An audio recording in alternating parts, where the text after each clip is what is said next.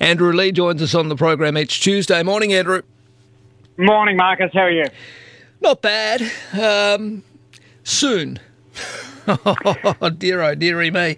It was a straightforward question. Back on October the 27th, the Prime Minister of Australia, Scott Morrison, said he would release, you know, some detail into net zero and the policy, how we get there, what the uh, the modelling was, the costs were. But when asked yesterday, again, uh, quite arrogantly, he said soon. All right. And this is modelling, Marcus, which uh, other countries released years ago. They uh, set, set about putting in place targets for their 2030 emissions reduction. Britain's just announced they're going to have a 50% emissions reduction by 2030. Uh, Australia's still got Tony Abbott's old 26% reduction target. Uh, the same car- carbon target set by the bloke called climate change absolute crap. Uh, and if climate change continues unchecked, it's uh, Australia that'll cop the effect of it much worse than Britain. Uh, we're going to lo- lose the uh, Great Barrier Reef and it's uh, the wonderful tourist destination that it is. The extreme weather events will be much more severe for Australia than for many other advanced countries. So we ought to be out there leading. We should be proud of releasing modelling, not kind of hiding it like some guilty kid trying to work out, come up with an excuse for not having done their homework. Well, I mean, that makes sense to me, uh, although um, Labor haven't released too many details as yet. Uh, you know, if we're going to be a little fair about this, uh, when can we expect to hear some modelling from Anthony Albanese? Well, to be fair, we've released more policies in the government. Our Rewiring the Nation plan, the Community Batteries plan, the plan to make electric vehicles cheaper.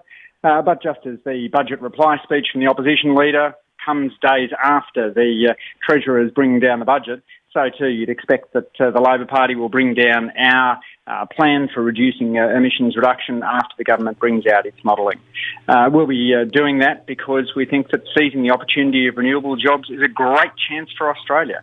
Uh, this is uh, an opportunity to be investing in hydrogen and wind and solar, uh, in offshore wind, where other countries are moving quickly, and uh, where the potential for Australia to become a clean energy superpower uh, is perhaps strongest. So there's a whole host of, of, great things we could be doing to create more jobs and reduce emissions at the same time. And, and that's the thing that has me banging my head against the wall over this one, Marcus, uh, that it's not an either or. It's not a choice between jobs and climate. Yeah. we can have both and we should be getting both. If we had a good government, we would be. All right. Uh, you uh, might have heard me read out an email from a, a listener just a, a, moment or two ago about a, a, need for a federal independent commission against corruption, similar to one that we have here in New South Wales, which not only has been looking into Daryl Maguire, but who, by the way, is getting paid well. You know, he's uh, yesterday in estimates, budget estimates, we, we learnt that taxpayers here in New South Wales are paying up to $2,000 a day in his legal fees, for goodness sake. Putting that aside, that's disgraceful enough. Uh, but Pauline Hanson, who I'll join, who will join me on the program after eight o'clock this morning, she's come out in, in public and basically trashed the Independent Commission against Corruption, saying it's been nothing more than a political witch hunt against uh, the former Premier of the state, Gladys Berejiklian. Well, the federal ICAC could certainly learn from models in the states, including New South Wales, which is, of course, the oldest. Uh, but that's no reason for putting in place a toothless tiger. Uh, the government's proposal uh, wouldn't have allowed any investigation into sports rorts, car park rorts, or uh, indeed the allegations that have been raised against Michael Sukkar. Uh, you couldn't have public hearings and you couldn't have a report that uh, included any opinion or finding that's critical, even impliedly critical, about a parliamentarian. and then you, you wouldn't have the public, um, public scrutiny that you get through an ICAC, which I think is, is fundamental to uh, to the operation of these uh, these integrity bodies. Uh, you see, the crossbench are as outraged as anyone that the government continuing to uh, fail to put in place a strong ICAC uh, more than three years after they promised to do so. You know, it was in the last term of Parliament that they promised to do it, Marcus, and they still haven't delivered because they know their own dodgy ministers be the first in front of it. Yeah. All right, Michael Sukkar, just remind my listeners of this issue.